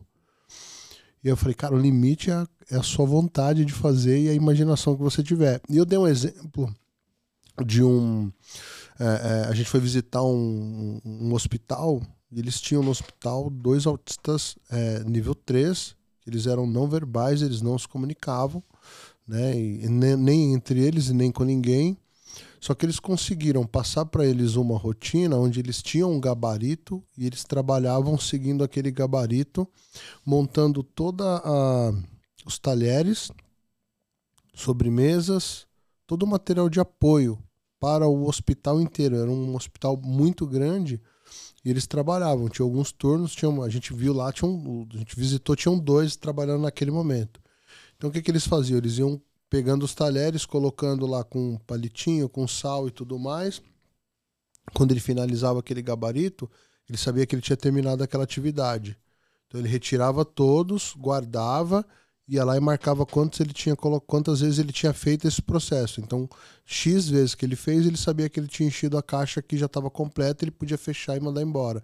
Então, eles tinham uma produtividade assim muito bacana. E é legal porque assim, a gente acha que não, porque você fala assim, pô, o cara o cara não consegue se comunicar, ele tem uma dificuldade e tudo mais, mas eles eles estavam eles estavam satisfeitos em fazer aquilo, aquele, aquele trabalho e obviamente eles eram remunerados por isso, então assim, estão girando a engrenagem, estão se sentindo importante, estão fazendo parte do, do conceito né, de, de sociedade, enfim, meu, e de quebra, é, ainda tendo uma remuneração, né, tendo, sendo, sendo remunerado por isso. Não era remunerado tipo, ah não, vamos pagar. Não, eles, eles, eles tinham um salário pra, né, compatível com aquela, com aquela atividade deles. Então, assim, eu acho que é muito é, o legal é a gente sempre trocar informação o máximo possível que a gente conseguir, justamente para a gente começar a quebrar essas, essa, essas barreiras que às vezes está na, tá na, na, gente mesmo, né? Sim. Então... E, e, o, e o bacana de, da inclusão, porque eu não me lembro de ter convivido com uma, uma criança com deficiência na minha infância. Né? E a gente, depois de adulto, com, começa a ver de forma mais macro, né? O quanto por vergonha ou por, por dificuldade de locomoção, as famílias escondiam esses, essas crianças deficientes. Mas já foi lei esconder, já foi lei. Se você colocasse o seu filho com deficiência para fora, você uhum. é sob pena de prisão. Já foi lei. Então, e quando a gente, na, da nossa, acho que você é mais novo do que eu, mas da nossa idade aqui mais ou menos, as pessoas elas, é, elas eram proibidas mesmo. E a escola regular ela não era lugar para pessoas com deficiência. Os TDAHs hiperativos, eles geralmente eles reprovavam de ano né? E quando tinham alguma dificuldade de, de, realmente concentrar os hiperativos, eles eram expulsos das escolas, os impulsivos eram expulsos da escola. Autistas não entravam nas escolas. Então, desculpa, eu acho que eu te cortei, né? Não, não. Então, assim, já foi lei, lei no papel de se você saísse com o seu filho na rua, é, deficiente, filho do síndrome de Down, o pessoal fala assim, por que será que escondiam? Era vergonha? Não, sou, não é simplesmente vergonha. Não. É, tem toda uma história aí, desde os primórdios até tem hoje. Um contexto, né? Tem todo um contexto histórico para a gente poder entender por que, que não existia. E aí as pessoas hoje, ela, algumas têm a audácia de dizer que, mas nunca teve antes. Só pode ser a água, só pode ser o oxigênio. Então, assim, tomou água, virou autista, né? Nunca. É. Então, mas é porque a gente era obrigado realmente a esconder o filho por lei. E depois, porque virou um costume, e depois, porque a gente passou por uma época de militarização, e depois tem uma série de contextos históricos aí que a gente não podia colocar essa pessoa dentro da sala de aula. Então a gente está num outro momento agora, que é um momento, por exemplo, as mulheres até hoje estão tentando ganhar a mesma coisa que os homens. Então, e antigamente a mulher não podia nem votar. Para viajar, o marido tinha que assinar o passaporte. Né? Então, tem, tem uma série de coisas que a gente vai passando por transformação. Esse é o momento da transformação da inclusão total, absoluta, legal e necessária né? e, e merecida da pessoa com deficiência no mercado de trabalho, na escola, na sociedade em geral. Perdão. E é, e é importante ter essas transformações. Uh, o fato de da lei da, la, da laqueadura. Nossa. Né? é, eu hoje, né, sendo pai, em nenhum momento passou pela minha, minha cabeça que eu teria que autorizar a, a minha esposa a fazer laqueadura, uhum. né? Se o médico falou assim, posso? Não, não, não é assim que as coisas funcionam. Uhum. E para mim era, já era natural uhum. a, a, mulher é, falar assim, não, eu não quero ter e pronto. Uhum. Né? Não precisa ter um número X de gestações para aí sim fazer né, a, a ter essa autonomia. Uhum. Então a gente vê o quanto que essas transformações estão acontecendo. Uhum. E pega um, um pessoal negacionista, um pessoal que não quer quebrar paradigma, não quer quebrar os tabus, quer continuar nas mesmices, quer conservar o que, que sempre foi e enxerga esse movimento como errado, uhum. né? E, e, são essas pessoas que a gente precisa estar tá dialogando, Uhum. Né? Às vezes é difícil, né? uhum. concordo que é, é muito difícil. Porém, ter essa, essa flexibilização de ter um mínimo de diálogo para poder entender, né? Porque é importante. Eu vejo, pergunto meu filho hoje se ele tem amigos. Ele fala que não tem amigos, tem duas amigas uhum. que, que, que, brincam lá com eles. E os meninos, ah, eles não gostam de brincar comigo, sabe? E, e a gente em algum momento a gente vai ter que intervir lá na escola e falar assim, gente, não é assim. Não, não, não, não ajude a segregar, deixar meu filho de lado. Ah, por mais que ele tenha mais afinidade com as meninas, tudo bem, mas os meninos têm que estar tá junto. E dar liberdade para meu filho também se sentir pertencente. Porque ah, não estão brincando de fazer tabuada, estão jogando bola, mas jogar bola para ele não, não faz sentido. E aí? Aonde isso pode é, é chegar? Né? A gente está falando no universo ali escolar de um ano letivo. Uhum. Mas ele tem uma vida toda pela frente. No, no, plano de ensino individualizado, é, vou, dar uma consultoria gratuita aqui para a escola do seu filho, que a gente cobra para essa consultoria, vai dar de graça. A gente prevê no plano de ensino individualizado a hora do recreio. Porque senão você acaba fazendo com que a pessoa, naquele momento, ela se sinta um lixo. E crianças têm noção do que está acontecendo com elas. Elas sabem que elas estão sendo desprezadas. Né? Eu fui desprezada quando era pequena, eu nunca me esqueci. E eu contei isso para o meu marido um dia. Esses dias ele falou: Nossa, tem uma história da sua vida que eu não gosto nem de falar, que acho que é a mais triste de todas. Eu pensei, porque eu passei fome, eu pensei, porque minha vida, minha infância foi bem complexa, né? E ele falou que não, foi quando eu contei para ele que as, as mães da, das outras crianças não queriam que as crianças brincassem comigo. Né? Eu sempre fui esquisita, assim, tal. Então eu não tinha amigo nenhum.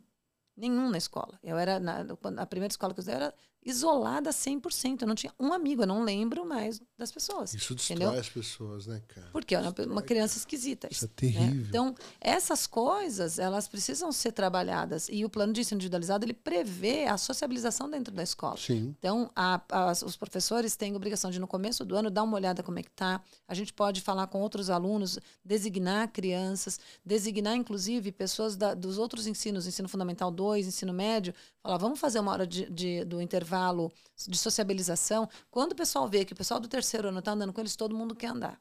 Porque tem esse negócio da, da da, de ser popular e tudo mais tal. E, meu, dá super certo, porque ó, o pessoal do, do ensino médio começa a abraçar essas crianças e fazer, vem tomar lanche com a gente, vem aqui, não sei o que e tal. Eles já estão meio que saindo de uma questão de competitividade. Claro, entra o negócio de namorinho e tal, mas tem outras questões aí que eles já estão mais conscientes. E os pequenininhos também estão conscientes. Então, nesse meio do caminho, a gente precisa que a escola preveja esse tipo de coisa, né? De assim, é, tá sendo excluído no, no, no intervalo, não está sendo saudável para ele em todos os aspectos. Ele precisa ser incluído também no intervalo, porque naquele momento ele é responsabilidade da escola e não dos pais. Para você ter noção, deixa eu só comentar uma coisa. Teve uma, uma, uma festinha na escola do meu filho e a primeira coisa que ele pensou, a primeira que ele comentou comigo, mamãe, cadê minhas amiguinhas? Uhum. Ele só tem três amigas na escola. Uhum. Os meninos não brincam com ele porque ele fala que chama ele de palhaço. Uhum. Porque ele dá risada de tudo e tem as estereotipias dele. Então, uhum. assim, ele é bem, assim, uhum. mov né, bastante movimentos. E ele fala que os meninos chamam ele de palhaço. Aí chegou nessa festa, ele perguntou, mamãe, cadê as minhas amigas? Ele murchou. Assim, uhum. é, era nítido, ele né, totalmente triste porque ele não viu as amiguinhas. A hora que chegou uma, chegou outra, ele mudou. Aí começou a brincar, correr e tal, não sei o quê. Mas pra você ver como. Ele tem, tem consciência. Sim. Tem consciência.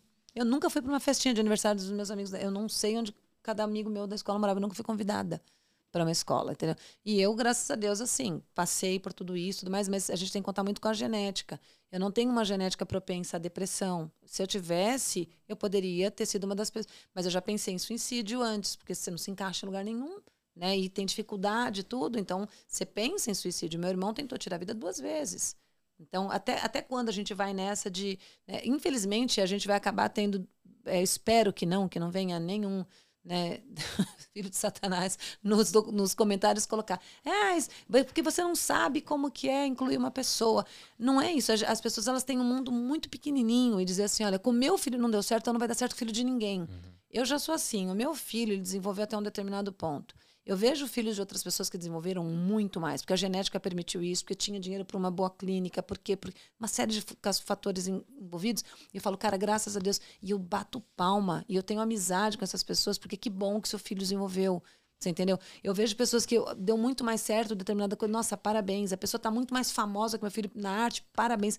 Eu quero agregar pessoas e não falar, ah, mas com meu filho não deu certo. A gente tem que parar com essa coisa de mundo pequeno. A, a, a, inclusão é uma, é uma falácia, a inclusão é uma mentira, porque o meu filho sofreu. Uma pena que seu filho sofreu. Então vamos lutar juntos para que o filho de ninguém mais sofra.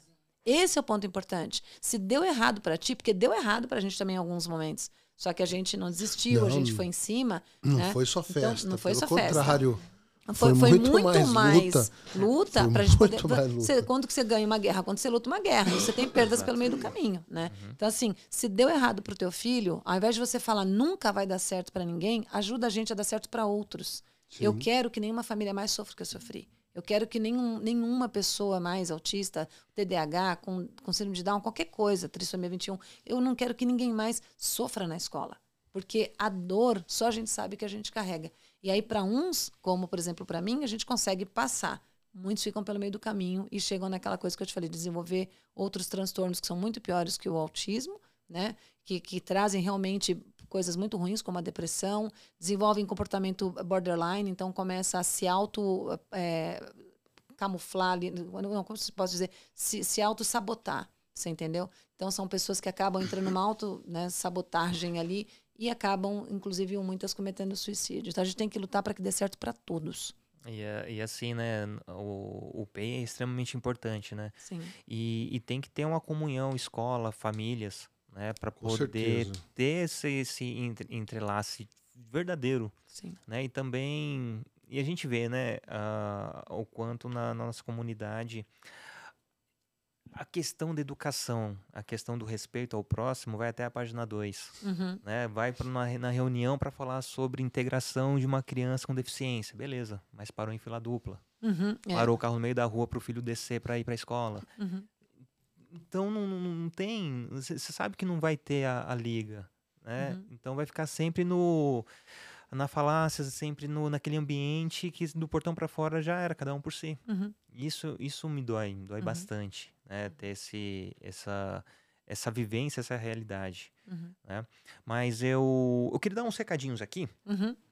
E o primeiro, a gente. Vocês conhecem a Ingrid, Ingrid Monte, do Sentidos Não. e Cores? Acho que. Sim. Sentidos e cores, acho que a gente conhece, conheço. né? Ela. ela de- já Ela tem tava um. com a gente no terteiro. Ah, é? A gente tem um episódio com ela incrível também. Uhum. E, e ela nos apoia aqui. E eu tenho um recadinho para falar da Sentidos e Cores. A Sentidos e Cores é um site voltado para o desenvolvimento, aprendizagem, independência, diversão, segurança e inclusão. A maior missão é fornecer produtos com qualidades e, preço, qualidades e preços e condi- qualidades a preços e condições super acessíveis, realizando um trabalho de acolhimento e com muito carinho para crianças e suas famílias. A Sentidos e Cores tem brinquedos e acessórios eh, sensoriais para crianças atípicas e, que- e típicas também, Uhum. né? Porque não é para brincar, né? É para experimentar, experienciar ah, os artigos. E para quem quiser conhecer mais, é o sentidosecores.com.br ou lá no Instagram, sentidos e, arroba sentidos e cores. Nós também temos aqui o apoio do Amor em Pote. Amor em Pote é uma, uma loja de, de geleias, geleias e doces artesanais. Ela é de São Sebastião e tem uma cortesia aqui para vocês. Pode chamar de toda semana. Eba. Na verdade, temos pa- pa- três cortesias. A gente trouxe para o Nicolas também. Ah, lindinho. Essa é bonita. É. Nossa, isso aqui tá cheirando Bom, bom. muito bom. cara. E- Esse é um teste prático para. Pra... Nossa, O cara. trabalho da Ingrid eu quero conhecer mais depois, viu? Sim. Vou, vou. Obrigada. Ela tem uma Bacana. pulseira, né, cara? Olha, tem aquela pulseira Tem, com toda a informação, cara. Um negócio Legal. muito legal. Não, pode, pode dar todos. Não Não precisa procurar por nome, não. É só mandar. precisa procurar por lá. Você tá aqui, ó, o Brito. É. Cara, Viu o quê? não tem problema. Não tem problema. O Nicolas não veio, não ganha. É, Ele ganha na próxima. pronto. Meu de limão. Obrigada. Nossa, tiramisu. Tiramisu. Não, sei o que que e é a, isso, a- o Amor em. Pote é, é da minha esposa, ela que faz. Ah, Ah, você que faz? Que legal. que legal. Nossa, sou- que, meu, que carinho. comida, Olha que coisa noção. linda. Na pandemia a gente sobreviveu vendendo comida. Ah, a gente fazia. É, a gente fazia. O fez- Nicolas fez. ajudava a gente. Nossa, eu amo geleia, você não tá entendendo, né? E aí vocês entregam no. Entregam. Entregam em todo lugar aqui? Entregam em São Paulo, tudo? A é que- gente, a gente já tá, tá pensando em expandir o- os negócios aí para poder entregar em todo legal. o estado. Bom, Mas como vocês vêm sempre, vocês vêm sempre pra cá, né? A gente faz pedido e vocês mandam um motoboy entregar lá em Sim, sim. casa. Eu Não tem- adoro não geleia. tem. Não tem. A mais? Não tem problema. Tadinho, ele vai ficar sem. É a torta de limão. Depois a gente Enfim. come. É, anfã. Tá uma delícia. Então tem- tem esses Eu vou comer a- saindo daqui, eu já vou. Não, a gente tá falando que faltou trazer a colherzinha, justamente para Uhum. Ah, não, eu vou no dedômetro. Eu acho que tá no carro. A gente deixa sempre colherzinha no carro, porque eu gosto de uns... Não, a gente deixa. olhar. sempre bom. É. Por que não? Por que será que eu tô acima do peso, não? Por que será? Mas ó, já fica aí o, o- o- trazer o, o- a geleia e o doce pro Nicolas também. Legal. Não, ele vai, ele vai, ele tem que vir aqui contar as histórias dele, aí essa questão do, do- da arte, das, das exposições. Ele tá, ele tá, meu, fazendo um trabalho muito bacana, tá muito feliz. A gente lindo. também tá muito feliz, tá muito orgulhoso. E aí ele vai, com certeza, vai vir aqui contar para vocês um pouquinho dessa, Sim, dessa sim. trajetória aí. E, e já fica o convite de todo mundo conhecer. O, vou deixar a descrição do, do Instagram dele na, no Legal. nosso episódio para todo mundo conhecê-lo, conhecer a- a- as facetas, né? Eu achei tão bonito o vídeo dele fazendo bolo. Ai, que bonitinho. Ele tá fazendo bolo de aniversário, Ele é o próprio bolo de aniversário, Uhum, Red é. É Velvet, boleiro. ele adora. É. Ele assim, não ficou muito bom, o importante é que tá gostoso. É, e eu tô ensinando ele, porque como ele tem problema de coordenação, eu tô ensinando ele agora a mexer com o bico, né? E, Hum. e enfeitar. Nossa, eu faço uma rosa assim, ele faz um negócio que tá tudo bem, tá ótimo. Bom, a gente já tá começando, infelizmente, se caminhar pro final do, do nosso episódio. Uhum. Legal. Por mim, Quer dizer, passava. legal não, que ia ficar aqui até o Ah, final não, do dia. por mim passava o dia todo aqui conversando com vocês. Episódio 2, a missão. Não, já, já, vamos, já vamos alinhar essa, as, as agendas.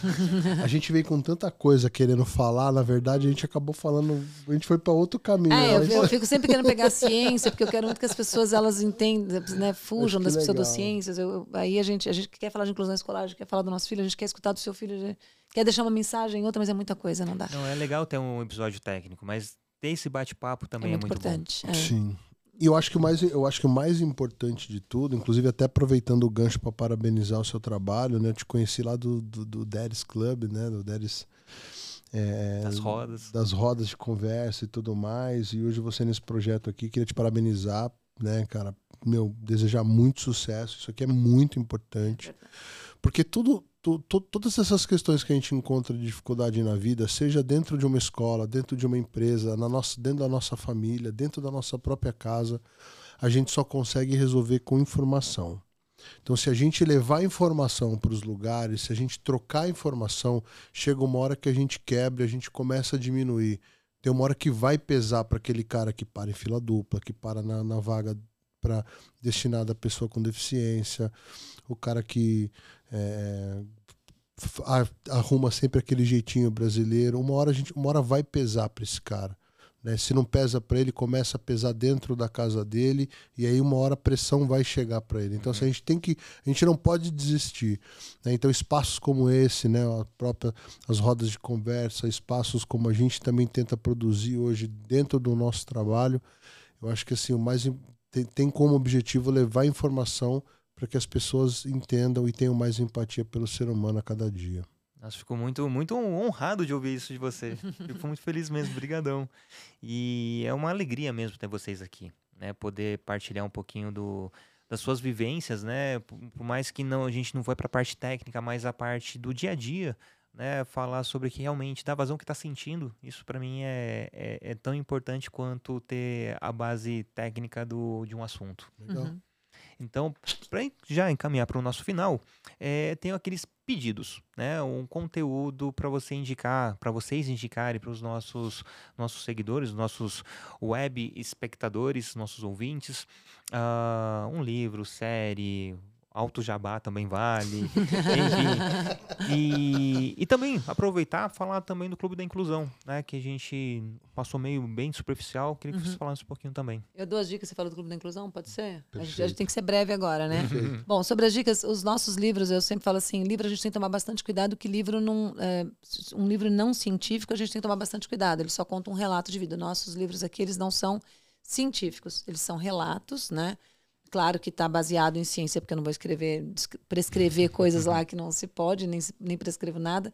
Mas temos nossos livros, mas a gente tem uns livros muito legais, assim, que eu acho que as pessoas poderiam ler, que é é, tem um que chama Asperger's Children, que acho que em português ficou Crianças de Asperger, né? Eu acho que é legal ler para poder ter um panorama interessante.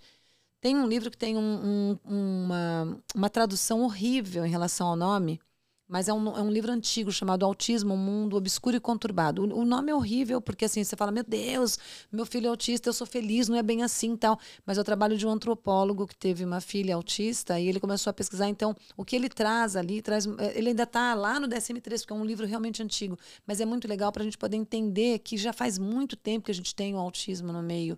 Então, por isso que eu acho esse livro um livro importante. O nome é pesado, é horrível, né? Vem de um nome em inglês também ah, estranho, assim, mas é, é muito importante. É, e tem um livro chamado The Curious Incident of the Dog in the Night Time, que é um. Esse é mais, Esse, é, mas, esse é mais leve. Não, mas tem. Esse é- eu acho um livro muito legal também de ler, que é O Curioso caso do, do, cachorro, morto. Acho que é isso que ficou em português. Curioso caso, Curioso caso do cachorro morto. Um livro muito legal também. Então, acho que são livros que eu acho que seriam interessantes. Esses que eu falei são mais técnicos e trazem informações maravilhosas. São técnicos, mas não difíceis de ler. Tá?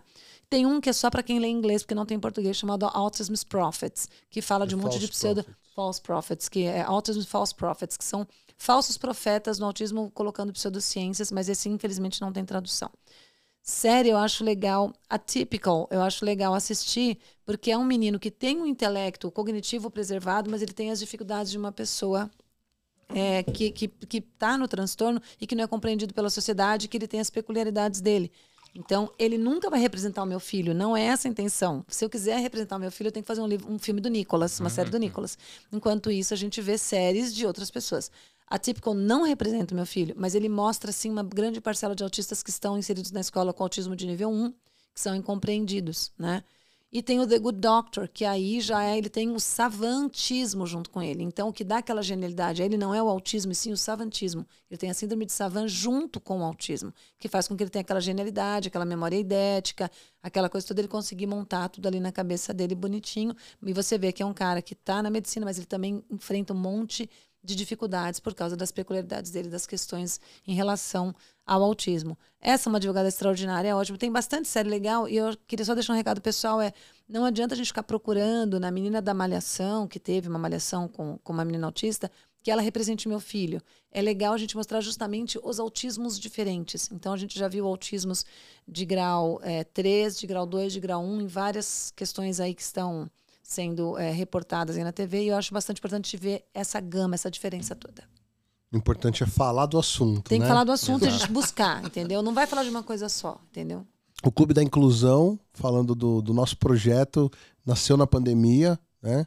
E de um brainstorming em família, né? Inclusive o Nicolas que deu a ideia falou: Cara, pai, por que, que a gente não pega tudo que a gente tem aqui em casa e manda entregar na casa das pessoas?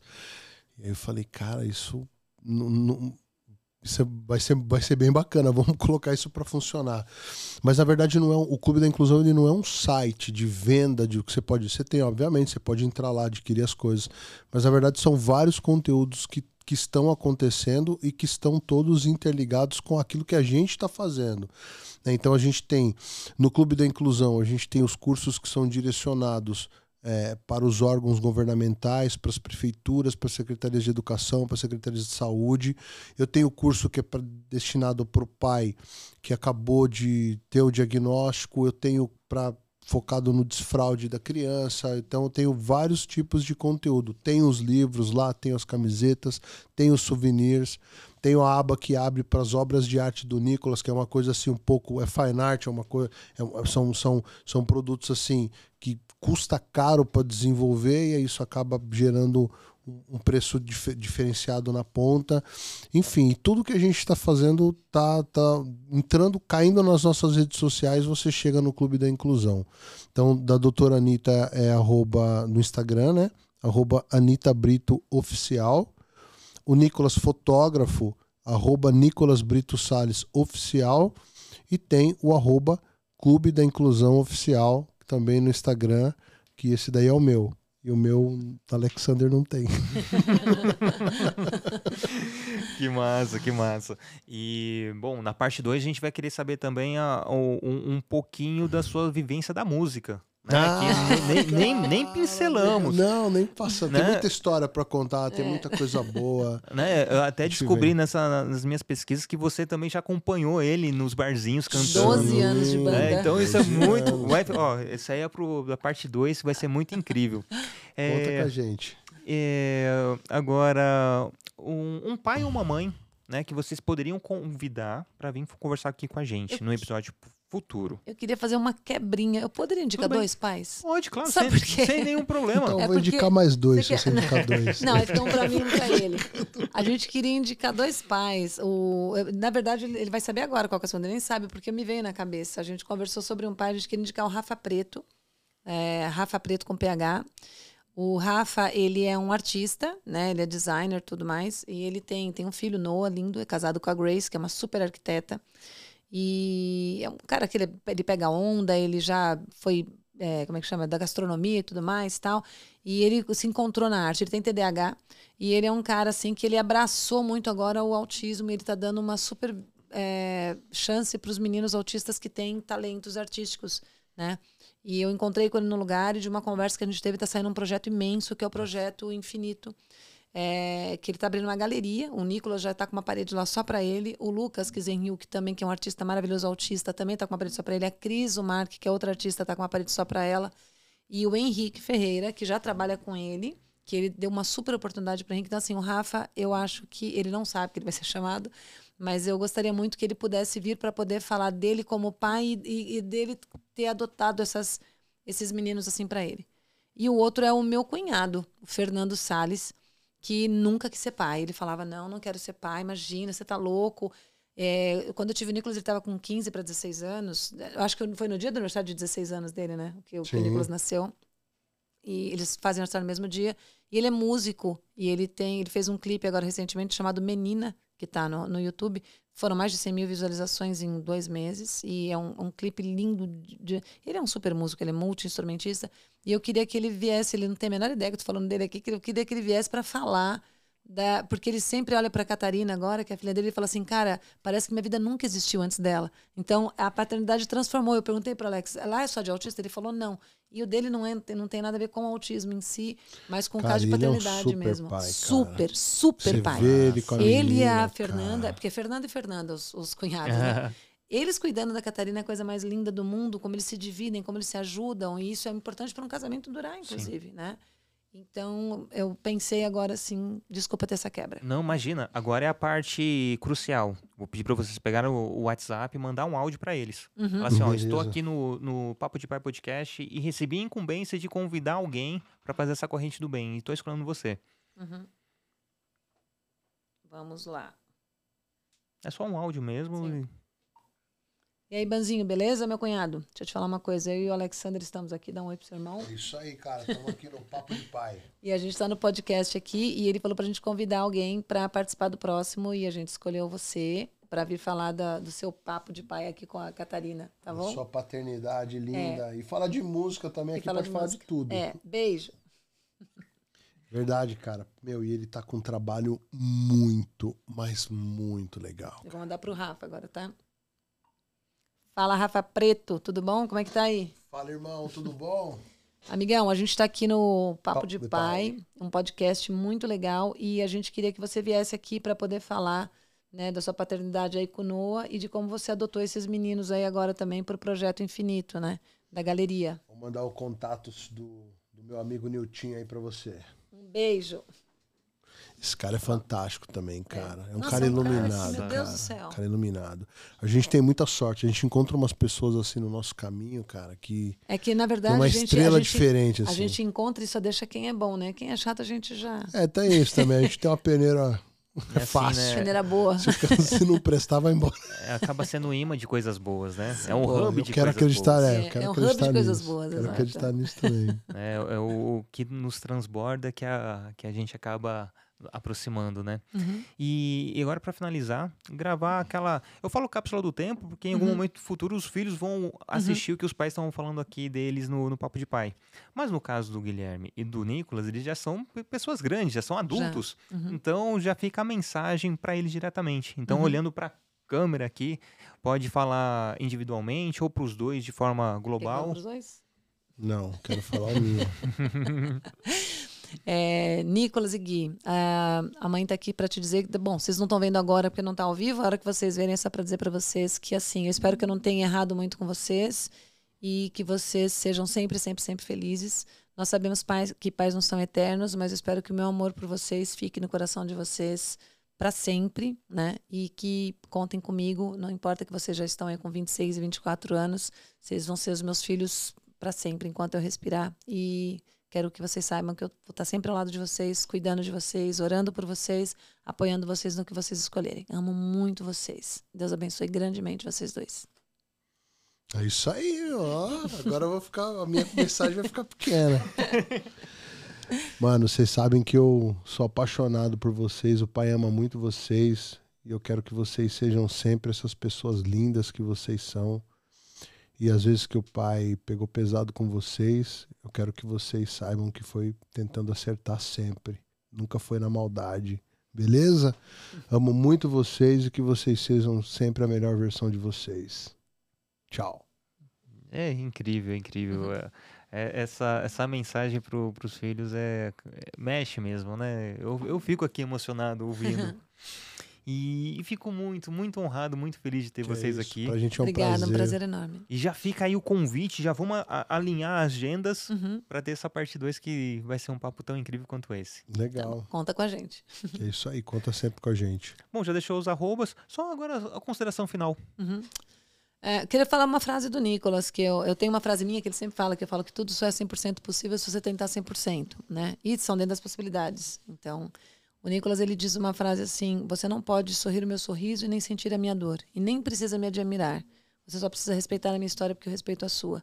Então, eu gostaria de pedir mais respeito para as pessoas, porque às vezes dentro mesmo da, da comunidade autista existe um desrespeito muito grande, né? De mães atacando mães. Tem mães que fazem bullying com outras mães em rede social, assim, elas fazem redes de conversa dentro do Facebook ou do Instagram, é, fazem grupos de WhatsApp fazendo bullying com outras mães, tirando sarro de outras mães, desmerecendo a luta de outras mães, e elas vão lá depois gritar: o meu mundo é azul, dia 2 de abril vão comemorar o dia do autismo.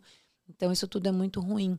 A gente tem que se respeitar mais. É, se eu não concordo, eu simplesmente não sigo, não vejo, bloqueio mas eu não vou ficar fomentando coisas ruins. Então, que a gente tenha mais respeito uns pelos outros, porque tudo que a gente passa não é, é, não precisava ser tão difícil. O que dificulta mais são as outras pessoas. Né? O autismo não é um peso.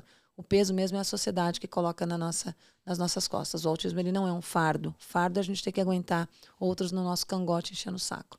Então, o meu recado final é meio pesado para isso, para as pessoas se respeitarem mais, se ajudarem mais e terem mais empatia com os outros. É isso aí. Agradecer mais uma vez a oportunidade, né, Nilton? Acho que isso é o mais, mais importante também. E pedir para que as pessoas, assim. é, a gente escolheu, a gente teve muita, muito, vamos dizer assim, a gente conseguiu chegar onde a gente chegou porque a gente tomou é, dois caminhos, né? O primeiro, a gente se uniu, né, para conseguir fazer com que isso desse certo. E a gente teve muito cuidado onde a gente pisou. Então, assim, a gente se baseou muito na, no que a ciência dizia e o que tinha evidência científica, o que tinha teste. Então a gente correu muito dessas questões de pseudociência. Então, assim, se eu posso deixar uma mensagem para todos, né, seja dentro do ambiente, né, seja dentro do universo do TEA, do autismo ou não, busquem sempre informação com evidência científica, corram de pseudociência para tudo. Tá? O importante é a gente ter a informação correta para tudo, né? Seja para você buscar uma saúde, para você fazer um exercício, seja para você fazer uma terapia, para você comer bem. Então, tudo que você for fazer, busca evidência científica. Não adianta você pegar uma mensagem, você não vai resolver tua vida às vezes num post, é um pouco mais complexo. Você tem que ir atrás de um estudo, você tem que abrir um site é, que seja confiável. E é isso. E, de, e o que for relacionado dentro do autismo, a gente tem muita coisa que já está nas nossas redes sociais e entrando em contato com a gente, na medida do possível também a gente vai conseguindo responder, tirando um, dúvida. um agradecimento. não, não pode mais. Não, não. Só um agradecimento. Queria agradecer a Cavaleira por ter aberto a parceria com, com o Nicolas, né? Assim, super, uma marca super respeitada, né? Maravilhosa. O pessoal de lá foi fantástico com ele. Ao Rafa Preto, Grazi Gadia, a Sharon, arquiteta, um monte de gente que está dando voz e vez pro, não só para o meu filho, mas para outros autistas também. Então eu queria agradecer de coração para a gente poder é, conseguir fazer com que o Nicolas tenha independência dele financeira, que ele tenha um trabalho, né? Que ele não seja dependente para sempre. Então, agradecer de coração a Cavaleiro e todo o pessoal que está junto aí com o Nicolas Wood, o Mobile, Tapetal, o pessoal, tudo que está apoiando a carreira dele. Obrigado de coração a todos vocês, realmente. Porque, na verdade, o que a gente. A gente está aqui, mas tem toda uma rede por trás de pessoas que, Que a estão se atrás, a gente conectando e que a porta. gente vai atrás, a gente bate na porta e a gente vai conseguindo, a gente não tem vergonha de pedir. Né? A gente, só que a gente sempre pede o quê? Projetinho na mão, ó, vai acontecer isso, isso e isso certinho, tal. Então assim, Quem quiser tem- patrocinar o podcast aqui também, ó. ah, já tem o arroba, já Maravilha. inclusive Arroba, é. tem o tem o apoia dos caras, meu. Apoia-se. É, faz. nossa. Estão vendo que tá um conteúdo super de qualidade. Vou colocar Não é só porque a gente está aqui. A gente vai colocar também nas nossas redes sociais.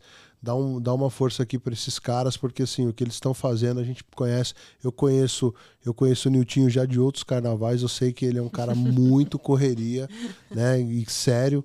Enfim, dá, essa, dá esse apoio-se aqui pro, pro podcast e siga a gente também nas redes sociais. Valeu. E é isso, gente. Pô, depois de tudo isso, eu fico. Fico como? Fico lisonjeado pra caramba, gente. Vai ter que cortar o podcast. A gente Ai, falou muito. Eu tô muito feliz, muito feliz mesmo. E é isso, gente. Beijo no coração de todo mundo. Curta, compartilha. É, manda essa palavra para muitas pessoas, porque é importante todo mundo ter um, a consciência do que é o autismo, a consciência que é importante e, e essencial ter respeito ao próximo. E é isso. Beijão, tamo junto. Mais uma vez, brigadão, gente. Valeu! Valeu. Obrigada. Tchau, tchau.